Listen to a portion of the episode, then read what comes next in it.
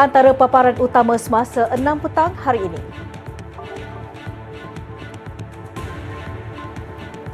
Sultan Syarafuddin menasihati penjawat awam membuat ajakan paradigma dalam setiap tugasan.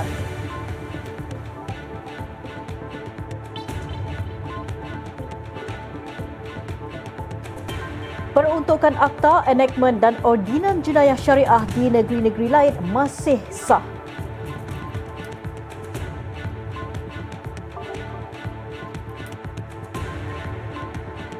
Peletakan jawatan tiga pegawai pengurusan kanan Lembaga Tabung Angkatan Tentera tidak mengganggu operasi serta perkhidmatan.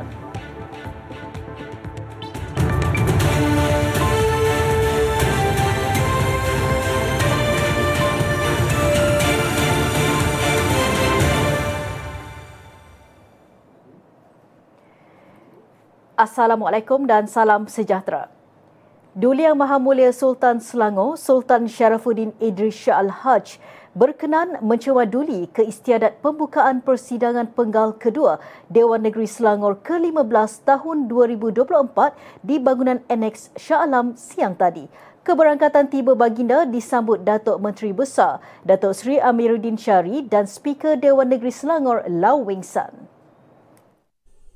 Duli Yang Maha Mulia Sultan Selangor, Sultan Syarafuddin Idris Shah Al-Hajj berkenan mencemaduli keistiadat pembukaan persidangan penggal kedua Dewan Negeri Selangor ke-15 tahun 2024 di bangunan Annex Shah Alam siang tadi. Keberangkatan tiba baginda disambut Datuk Menteri Besar, Datuk Seri Amiruddin Syari dan Speaker Dewan Negeri Selangor, Lau San. Baginda turut diiringi Duli Yang Maha Mulia Tengku Permaisuri Selangor, Tengku Permaisuri Nur Ashikin dan Duli Yang Teramat Mulia Raja Muda Selangor, Tengku Amir Shah. Sejurus keberangkatan tiba baginda bertiga di bangunan annex, istiadat pembukaan dimulakan dengan nyanyian lagu negeri Selangor sebelum Sultan Selangor berkenan memeriksa kawalan kehormatan utama tentera laut di Raja Malaysia TLDM. Selesai istiadat berkenaan, Sultan Syarafuddin Idris Shah Al-Hajj, Tengku Permaisuri Nur Ashikin serta Tengku Amir Shah diiringi ke bilik rehat diraja di bangunan Dewan Negeri Selangor sebelum ke sidang Dewan Negeri Selangor bagi penyampaian titah diraja.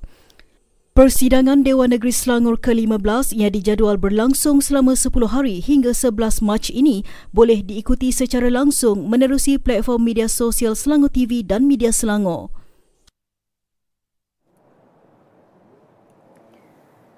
Sementara itu, Sultan Syarafuddin turut menasihati penjawat awam untuk membuat anjakan paradigma dalam setiap tugasan dan tanggungjawab yang diamanahkan. Baginda bertitah kerana birokrasi dan peraturan menyusahkan dalam urusan kerajaan perlu dikurangkan bagi mempercepat urusan perkhidmatan kepada rakyat.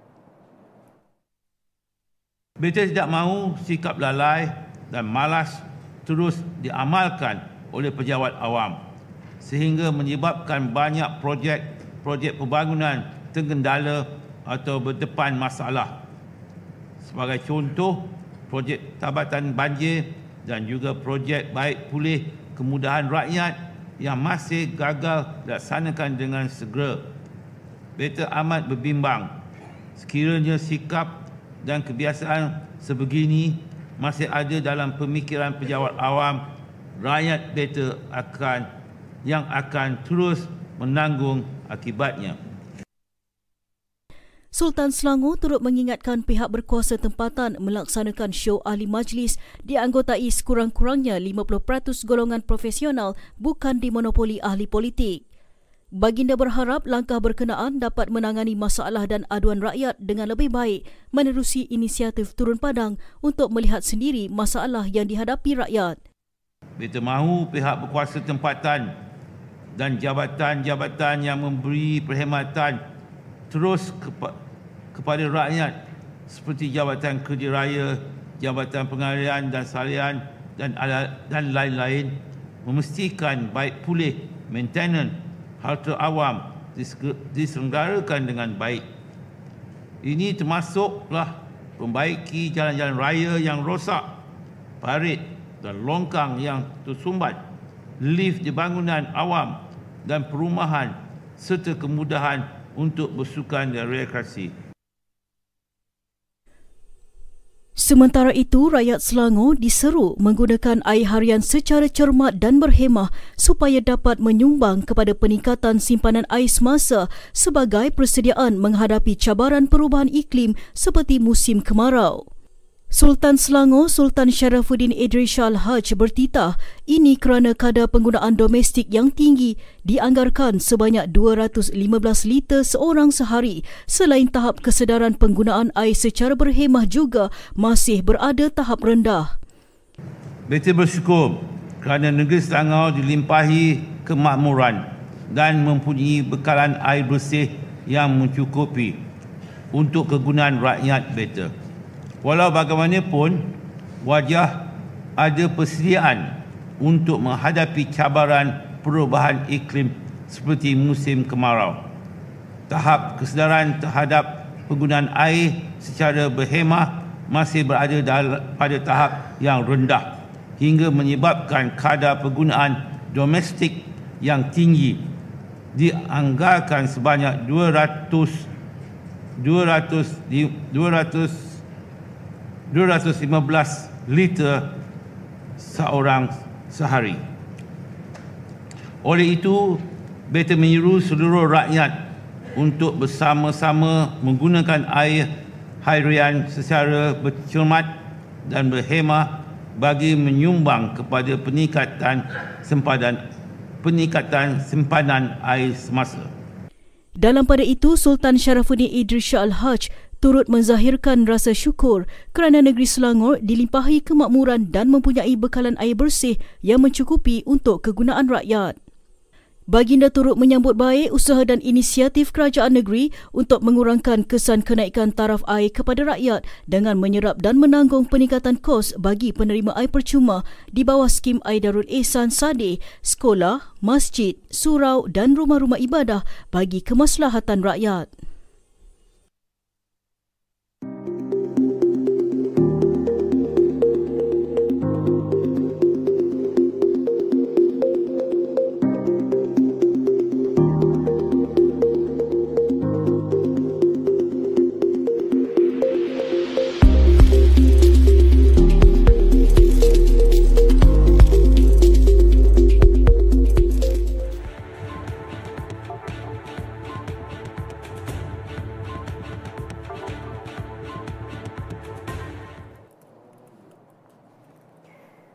Persidangan Dewan Rakyat hari ini melakar sejarah apabila buat julung kalinya ikrar rukun negara dilafazkan ahli-ahli parlimen sejurus persidangan bermula. Bacaran ikrar tersebut diketuai Setiausaha Dewan Rakyat Nizam Maidin Bacha Maidin. Maka kami Maka kami rakyat Malaysia rakyat Malaysia berikrar berikrar akan menumpukan akan menumpukan seluruh tenaga dan usaha kami seluruh tenaga dan usaha kami untuk mencapai untuk mencapai cita-cita tersebut cita-cita tersebut berdasarkan atas prinsip-prinsip yang berikut berdasarkan atas prinsip-prinsip yang berikut. Kepercayaan kepada Tuhan. Kepercayaan kepada Tuhan. Kesetiaan kepada raja dan negara. Kesetiaan peraja dan negara. Keluhuran perlembagaan. Keluhuran perlembagaan. Kedaulatan undang-undang. Kedaulatan undang-undang. Kesopanan dan kesusilaan. Kesopanan dan kesusilaan Inisiatif itu sebahagian daripada usaha Kementerian Perpaduan Negara susulan kelulusan jemaah menteri pada 25 Julai tahun lalu supaya rukun negara dilafazkan secara penuh di Dewan Rakyat. Dalam pada itu, Yang di-Pertua Dewan Rakyat Tan Sri Johari Abdul turut mengingatkan setiap ahli Dewan Rakyat supaya mempamerkan kematangan semasa berucap atau berbahas sambil menyatakan beliau dan timbalannya tidak teragak-agak mengambil tindakan tegas terhadap mereka yang gagal mematuhi peraturan mesyuarat. Saya telah berikrar untuk mencapai lima prinsip rukun negara.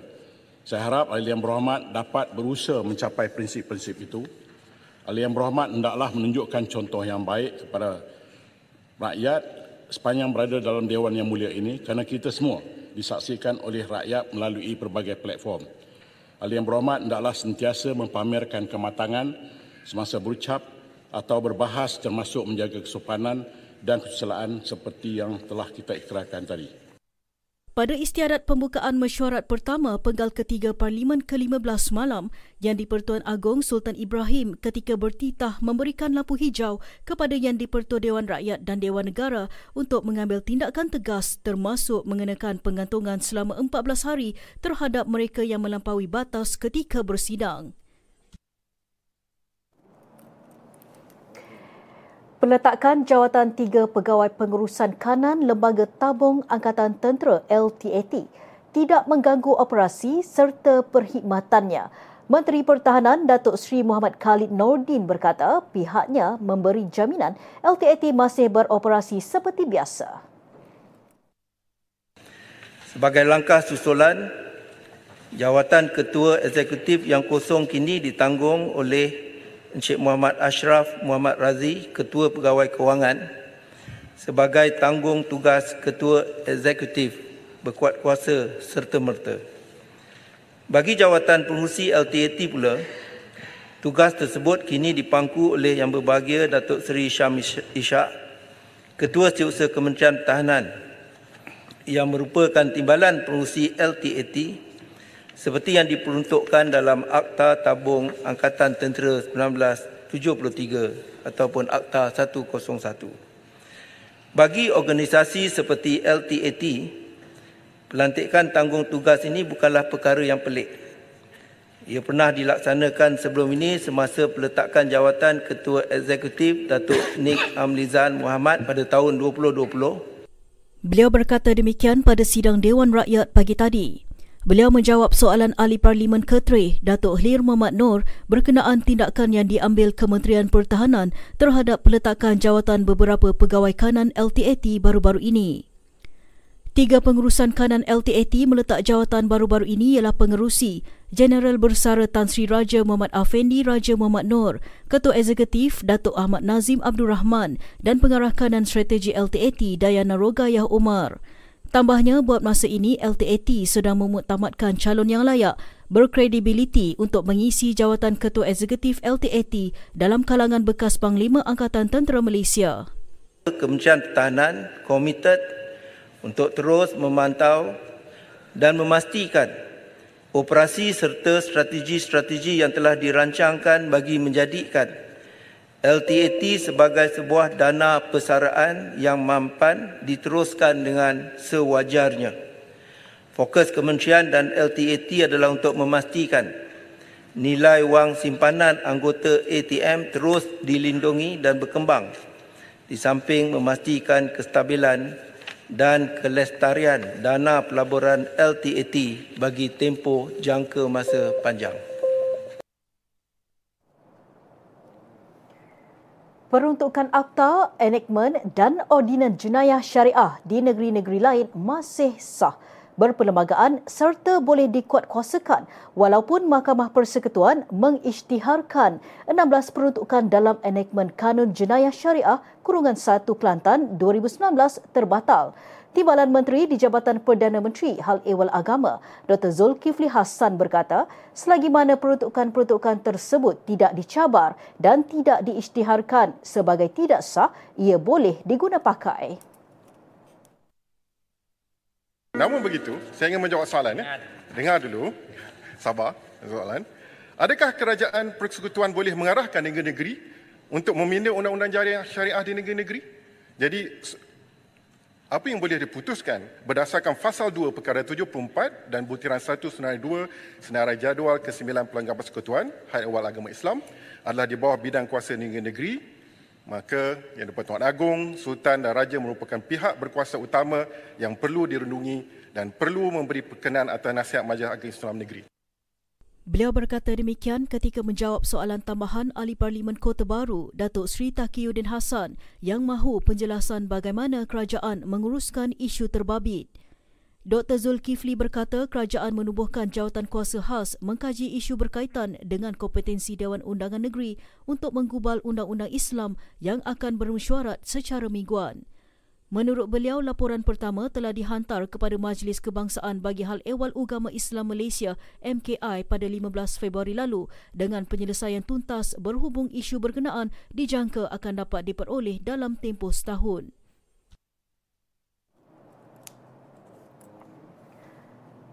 Tindakan mengeluarkan pesakit yang stabil daripada Institut Jantung Negara IJN dibuat bagi membolehkan lebih ramai pesakit kronik dirujuk dan mendapat rawatan di fasiliti berkenaan. Menteri Kesihatan Datuk Seri Dr. Zulkifli Ahmad berkata, Kementerian Kesihatan menggunakan pembiayaan tahunan persekutuan yang diterima daripada Kementerian Kewangan bagi merujuk pesakit jantung ke institut terbabit. Katanya pesakit sedia ada dibenarkan discharge apabila keadaan mereka sudah stabil sebelum mereka dirujuk ke pusat jantung Kementerian Kesihatan yang lain. Datuk Seri Dr. Zulkifli berkata pihaknya merujuk kes kompleks dan pesakit jantung kritikal ke IJN bagi mengurangkan kesesakan dan masa menunggu yang lama di pusat jantung yang lain. Terdahulu, Kementerian Kesihatan menyangkal laporan yang mendakwa IJN kini dalam proses mengeluarkan semua pesakit dalam kalangan penjawat awam dan pesara berikutan langkah penjimatan kos kerajaan. Katanya IJN hanya mendischarge pesakit yang stabil dengan tempoh pemantauan sekurang-kurangnya 6 bulan hingga setahun bagi dewasa dan 1 hingga 2 tahun bagi kanak-kanak. Ujarnya pesakit yang stabil kemudian akan kembali kepada Hospital Kementerian Kesihatan bagi penjagaan berterusan di Jabatan Kardiologi dan Kardiotoraks.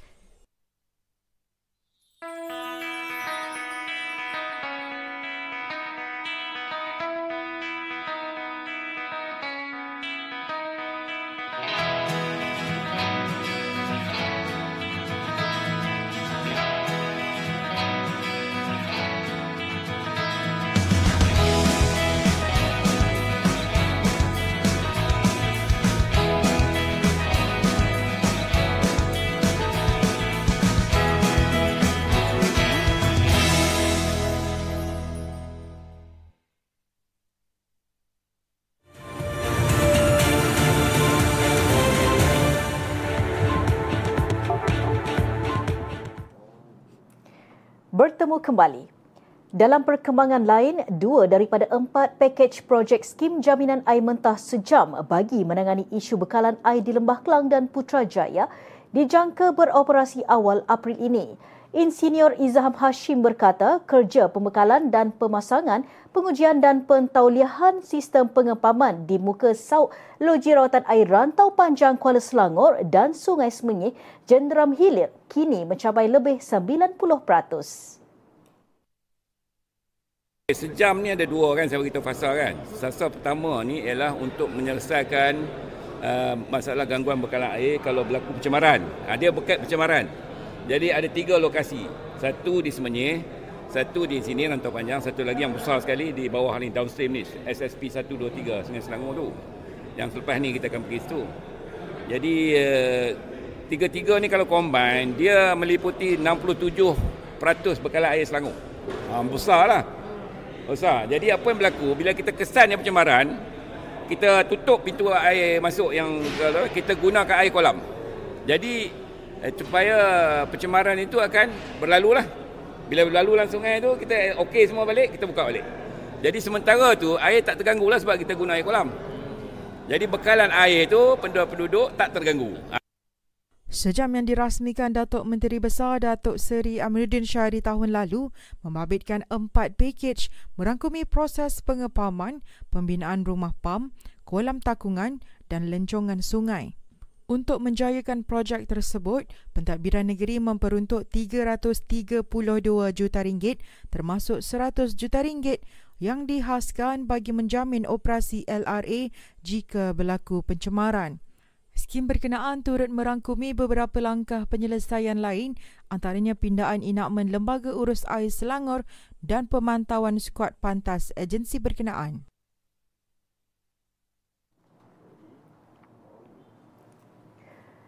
Kerajaan negeri menubuhkan satu jawatan kuasa khas diketuai Lembaga Urus Air Selangor Luas bagi menangani fenomena El Nino yang diramal lebih teruk menjelang tahun depan. Exco Infrastruktur berkata jawatan kuasa itu ditubuh selepas satu mesyuarat dijalankan bersama Institut Penyelidikan Air Kebangsaan Malaysia Nahrim Jumaat lalu.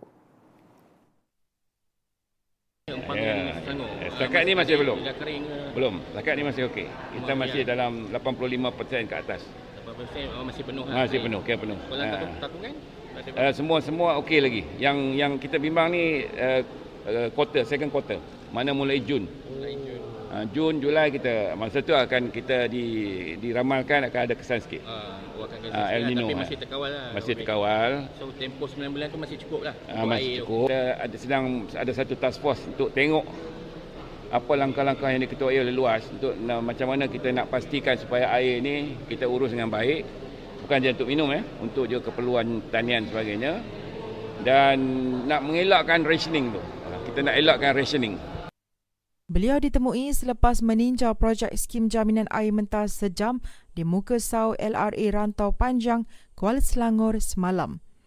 Agensi lain yang turut berada dalam jawatan kuasa itu ialah Jabatan Pengairan dan Saliran JPS, Pengurusan Air Selangor Sendirian Berhad Air Selangor dan Unit Perancang Ekonomi Negeri UPEN. Sebelum ini, Ketua Pengarah Jabatan Meteorologi Muhammad Helmi Abdullah memaklumkan fenomena El Nino dengan intensiti kuat yang sedang melanda dunia ketika ini dijangka berterusan hingga pertengahan tahun ini.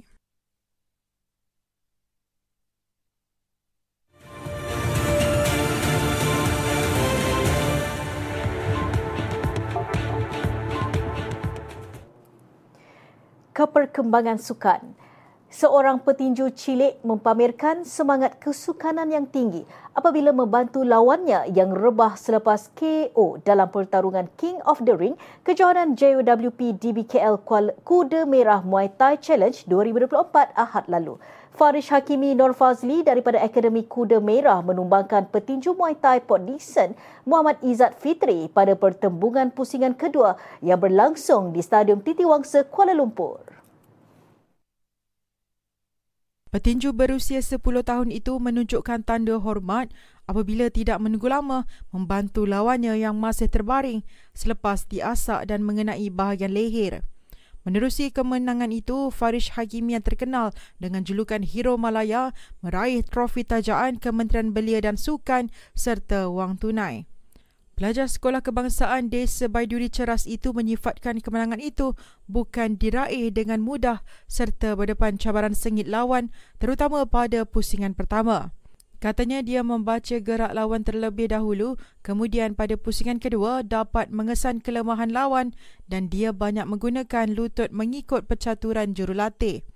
Kemenangan ketiga di pentas profesional itu mendorong Farish Hakimi untuk terus maju ke depan dalam arena Muay Thai termasuk menyertai kejohanan di Thailand bagi menimba pengalaman baharu. Farish Hakimi turut menyimpan impian untuk mengharumkan nama negara suatu hari nanti sambil menghargai kelab Kuda Merah yang banyak membimbingnya dalam sukan tempur tersebut.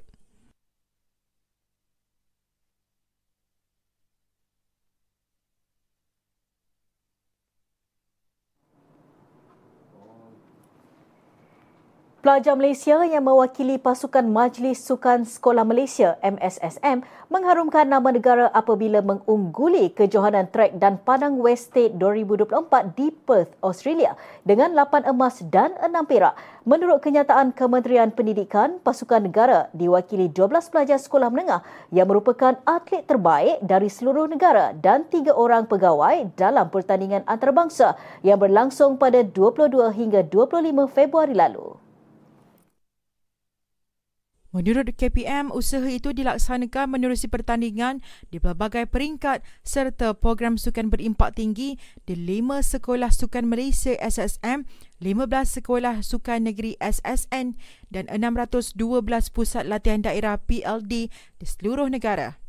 Pasukan negara berjaya meraih pingat emas menerusi Muhammad Fahim Haziq Muhammad Hasrul dalam acara 3000 meter jalan kaki lelaki bawah 15 tahun Muhammad Takif Ukashah Muhammad Radi bagi lompat tinggi lelaki bawah 14 tahun lompat kijang lelaki bawah 16 tahun Amirul Syakir Muhammad Hanafi 100 meter lelaki bawah 15 tahun dan Wan Muhammad Haris Wan Muhammad Hafiz 100 meter lelaki bawah 16 tahun Selain itu, Muhammad Syazwan William menyumbang emas dalam acara lontar peluru lelaki bawah 15 tahun. Nura Fira Humaira Muhammad Yusof 80 meter lari berpagar perempuan bawah 14 tahun dan Amirul Syakir Muhammad Hanafi 200 meter lelaki bawah 15 tahun. Pingat perak negara pula dimenangi oleh Nurul Fira Humaira Muhammad Yusof menerusi 200 meter lari berpagar perempuan bawah 14 tahun. Muhammad Syazwan dalam acara lempar cakera lelaki bawah 15 tahun. Randy Ryan Sampson lompat jauh lelaki bawah 15 tahun.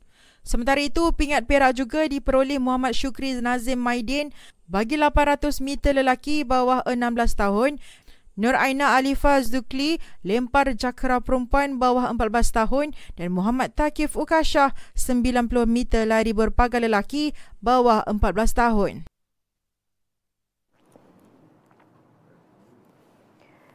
Manchester United sedia mendengar tawaran terhadap Anthony Matthews dos Santos pada musim panas akan datang ketika karier pemain sayap dari Brazil itu di Old Trafford kelihatan bakal berakhir.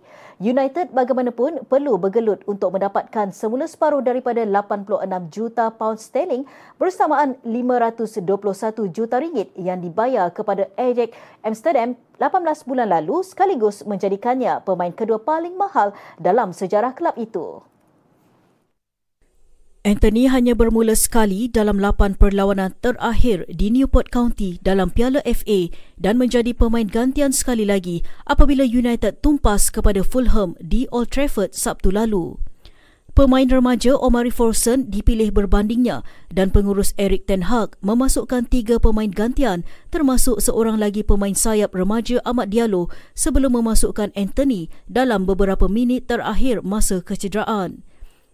Anthony kini sudah beraksi 20 perlawanan Liga Perdana Inggeris musim ini tanpa sebarang gol maupun umpanan gol buat pasukannya.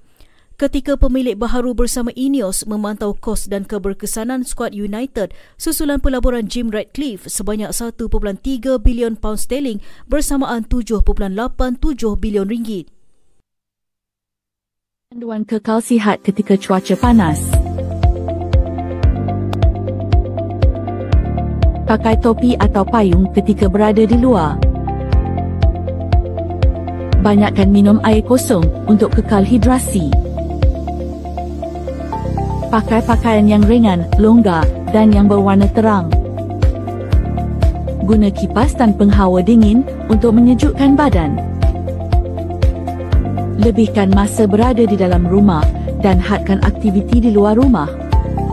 Kurangkan minuman alkohol, kafein dan bergula tidak duduk di dalam kereta yang bertutup tanpa penghawa dingin.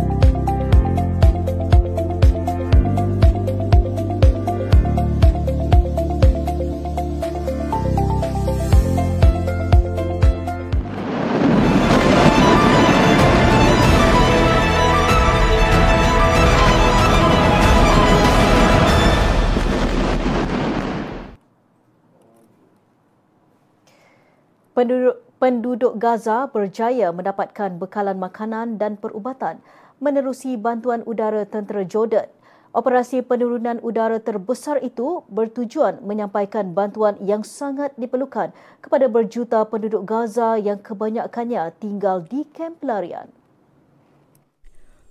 Menurut jurucakap tentera Mustafa Hiyari, operasi itu mengarahkan pesawat C-130 termasuk satu milik tentera udara Perancis Sebahagian daripada bantuan itu termasuk bekalan perubatan dan makanan sedia dimakan dijatuhkan ke laut berhampiran pantai dan terpaksa diambil menggunakan bot kecil. Ini kerana lebih 2.3 juta penduduk Gaza sedang mengalami krisis kebuluran dan kelaparan kerana kebanyakannya berpindah dari rumah yang musnah akibat serangan Israel hampir lima bulan lamanya. Rakaman video menunjukkan orang ramai berkumpul di tepi pantai di Deir al-Balah menunggu bantuan dijatuhkan. Ada juga yang dilihat mendayung bot di laut untuk mengutip apa yang dipercayai bantuan tersebut.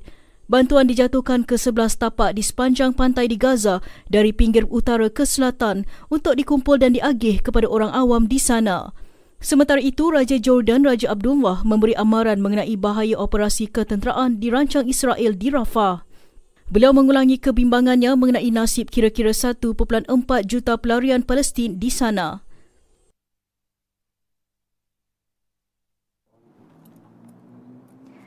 Berita itu tadi mengakhiri semasa 6 petang.